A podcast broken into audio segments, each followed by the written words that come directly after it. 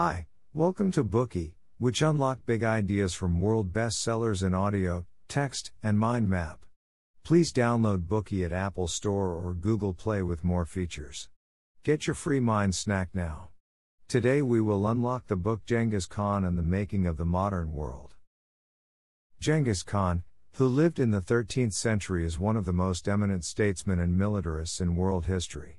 It took him a mere 25 years to occupy about one third of the world, and realize the dream of conquest that the Romans failed to do in 400 years. Almost 800 years has passed since his time. Why do we say that he still has a profound impact on today's world? Actually, Genghis Khan's legacies can be found in many aspects of the modern society. These include, among others, nations' borders, politics, technology, war, commerce, clothing, art, literature, language, and music. For instance, in terms of national territory, China largely inherited the territory of the Yuan dynasty, whose founder was Kublai Khan, Genghis Khan's grandson. In terms of war, the Mongols invented blitzkrieg, which was used by the Germans in the Second World War. In terms of food, the powdered milk we all like to drink was invented by the Mongols. In terms of language, the word hooray in English was transliterated from the exclamation by the Mongols. In terms of technology, the Mongols brought printing, gunpowder, and the compass to Europe. Of the three inventions, the invention of printing laid the foundation for the Renaissance in Europe. The invention of gunpowder brought about the military revolution in Europe. The invention of the compass was of even greater significance. If it were not for the compass, there would not have been the big maritime navigation era, nor would there have been global colonialism or the present world order. Hence, Genghis Khan had a great influence on the order of the world today. So, how did he do it? The book Genghis Khan and the Making of the Modern World unveils the answer. The author of this book is Jack Weatherford, a famous American expert on Mongolian history and the Yuan dynasty. He is a PhD graduate of anthropology from the University of California, San Diego, and the first scholar to obtain an honorary doctorate in anthropology from the Chinggis Khan University in Mongolia. He is also the first scholar to study Mongolian history from the perspective of anthropology. To write this book, the author spent 13 years and traveled in at least eight countries, and studied the history of the Mongol Empire along the route of Genghis Khan's conquest. Finally, he managed to complete this book. We will now explain to you how Genghis Khan influenced the modern world in three parts. Part 1 Who was Genghis Khan? Part 2 What route did Genghis Khan take to conquer the world? Part 3 How did Genghis Khan influence today's world order? Alright. Let's first get to part 1. Who was Genghis Khan? Genghis Khan was born in 1162 in the Khinty Mountains, which is near the border of today's Mongolia and Siberia. During this period, the activities of the Mongolian tribes were limited to a very small area in the northeast of Mongolia. There were many tribes in this small region, big and small. Wars often broke out between tribes for the purpose of seizing property and kidnapping women. That's what happened to Genghis Khan's mother when she was kidnapped by his father, Yeshogey. Genghis Khan's mother was Hoelun, and Chilidu was her first husband. After their wedding, Chilidu took Hoelun back to his own tribe, but Hoelun was kidnapped on their way back home. While passing a valley, they met a hunter who was taken with Hoelun's beauty, so he then decided to take her home. Immediately, he rode back to his camp and plotted with his two brothers to help with the kidnapping. Ironically, this hunter who was planning on kidnapping Hoelun was Genghis Khan's father Yeshogey. While fleeing from the attack of the hunters, Chilidu and Hoelun found themselves driven into corners with no way out. If they were caught, Chilidu would be killed by Yeshogey for sure. Hoelun didn't want to see her husband killed, so she convinced Chilidu to flee alone. While she stayed and surrendered. She told him, If you live, there will be maidens for you on every front and in every cart.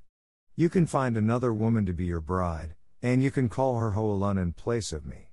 Chilidu had no choice but to grab Hoelun's clothes, slowly walking away, looking back every step he took. Taking Hoelun home, Yeshogey then made her his second wife.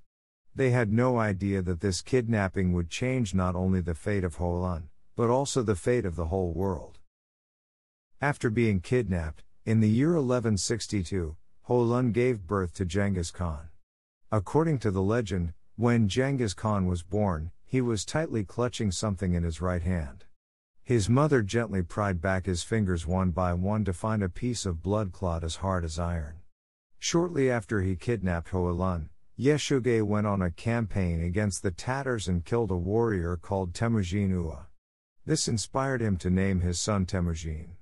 According to a Mongol belief, if a baby happens to be born when a warrior of an opposing tribe is caught, the warrior's courage will be transferred onto the baby. This was how Genghis Khan's original name Temujin came about. Genghis Khan was the title of Temujin after he united Mongolia. Khan refers to the Khan of the Mongols, and Genghis means strong in the sea in Mongolian. When Genghis Khan was nine years old, Yeshogei found him his future wife Bort. Years later, he took Genghis Khan and left him to work at Bort's house, and Yeshogei set out to return to the tribe by himself. On the long ride home alone after leaving his son, Yeshogei happened upon an encampment where the Tatars were celebrating a feast. The Tatars and the Yeshogei family had a long dispute, because the Tatars killed Yeshogei's uncle, and Yeshogei killed Temujin Ua, a leader of the Tatars, when Genghis Khan was born. By steppe tradition, it's impolite for someone to decline a party invitation when they come across someone else having one. So Yeshogei concealed his identity and joined the Tatars' feast. Despite his attempted deceit, someone apparently recognized him and secretly poisoned him. Yeshogei died and left behind two wives and seven children under the age of ten. Even worse, at this time, the clan on which they had been depending abandoned their whole family mercilessly and left them to die on their own. Genghis Khan's mother Hoelun, although deserted, made a monumental effort to support her family, feeding her children by collecting small fruits and digging wild vegetables every day. Step by step, Genghis Khan began to learn hunting and provided food for the family. In the meantime, Genghis Khan had to endure being bullied by his half brother. Under the Mongol marriage system, if a man dies, the eldest son of the family can inherit their father's women excluding their mother. The eldest son of Yeshogei was Biktar, a child born of Yeshogei and another wife. By steppe tradition, Biktar could become Hoelun's husband when he was old enough to support the family. Genghis Khan found it very hard to accept this. Besides being bullied by Biktar all the time, Genghis Khan hated him to the bone. According to another book, Secret History, Genghis Khan once caught some fish and Biktar took it away for no reasons.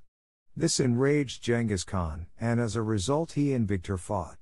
Genghis violently struck and killed him in the wild. It is a crime in the steppe tradition to murder one's own sibling. Genghis Khan had violated the law, so he was captured by the clan and put in jail for more than 10 years. During this period, a number of servant families who were captured in the war took good care of Genghis Khan. He did not only get food, but he also found sympathy and comfort among them. There was even an old woman who often gently tended to his wounds. One day, when the people of the tribe got drunk, Genghis Khan knocked out the negligent guards and escaped his prison. When the guards were searching for him, an old man of the family that had treated him kindly hid him in a pile of wool. This allowed Genghis Khan to finally escape captivity. After a series of misfortunes, Genghis Khan saw that kinship was not reliable. The clan related to him had deserted him and his family. Whereas another family who were not related to him risked their lives to help him. These experiences had a substantial influence on Genghis Khan's decision making from that point on. He no longer counted on kinship to establish his own power foundation. Instead, he broke the strict social hierarchy in the steppe tradition and chose to rely on trusted partners, forming an alliance with them, and established his core power. This was a brand new and revolutionary power structure in the steppe tradition. It was this power structure that laid the foundation for the rise of Genghis Khan. When Genghis Khan was growing up, he met his first reliable buddy Jamuka. Unfortunately, Jamuka was not only Genghis Khan's first trusted friend, but also became his first powerful enemy on his path to power expansion in the future. Jamuka and Genghis Khan had made their vows of sworn brotherhood since childhood. Together they played, practiced riding, and held the oath swearing ceremony three times. They swore an oath of eternal brotherhood, becoming andas according to the Mongol tradition. Sadly, reality was cruel. Their relationship didn't last. Genghis Khan and Jamuka were both heroes. Jamuka was the leader of his own tribe, and Genghis Khan was not one to accept being treated as inferior for long. Their conflict was exposed in a tribal migration. Jamuka told Genghis Khan that he himself should take the horses and camp closer to the mountains. While Genghis Khan should take the less prestigious sheep and goats and set up another camp. In this way, Jamuka wanted to let Genghis Khan know that he was the real leader. This event marked the break of friendship between Genghis Khan and Jamuka. From then on, they each set out on their own. Eight years later, the warfare between Genghis Khan and Jamuka began, lasting for 20 years and Genghis Khan finally won. Through this war, Temujin unified Mongolia and became the real king of the tribes living in the Mongolian grasslands. All tribes began to call him Genghis Khan. That was the first part. We introduce the background in which Genghis Khan was born and how he grew up. When Genghis Khan was born, the Mongol steppe was in a state of division. And tribes, no matter how big or small, were fighting frequently for property and women. When growing up, Genghis Khan had experienced several major events. His father was killed. He and his family were deserted by the clan. He was bullied by his half brother, imprisoned by the clan, rescued by people who were not related to him, and met his first sworn brother in his life. All these things made Genghis Khan strong and resolute, which enabled him to unite Mongolia and conquer the world. Today we are just sharing limited content. To unlock more key insights of world class bestseller, please download our app. Just search for BOOKEY at Apple Store or Google Play. Get your free mind snack now. Dir hat dieser Podcast gefallen? Dann klicke jetzt auf Abonnieren und empfehle ihn weiter. Bleib immer auf dem Laufenden und folge uns bei Twitter, Instagram und Facebook. Mehr Podcasts findest du auf meinpodcast.de.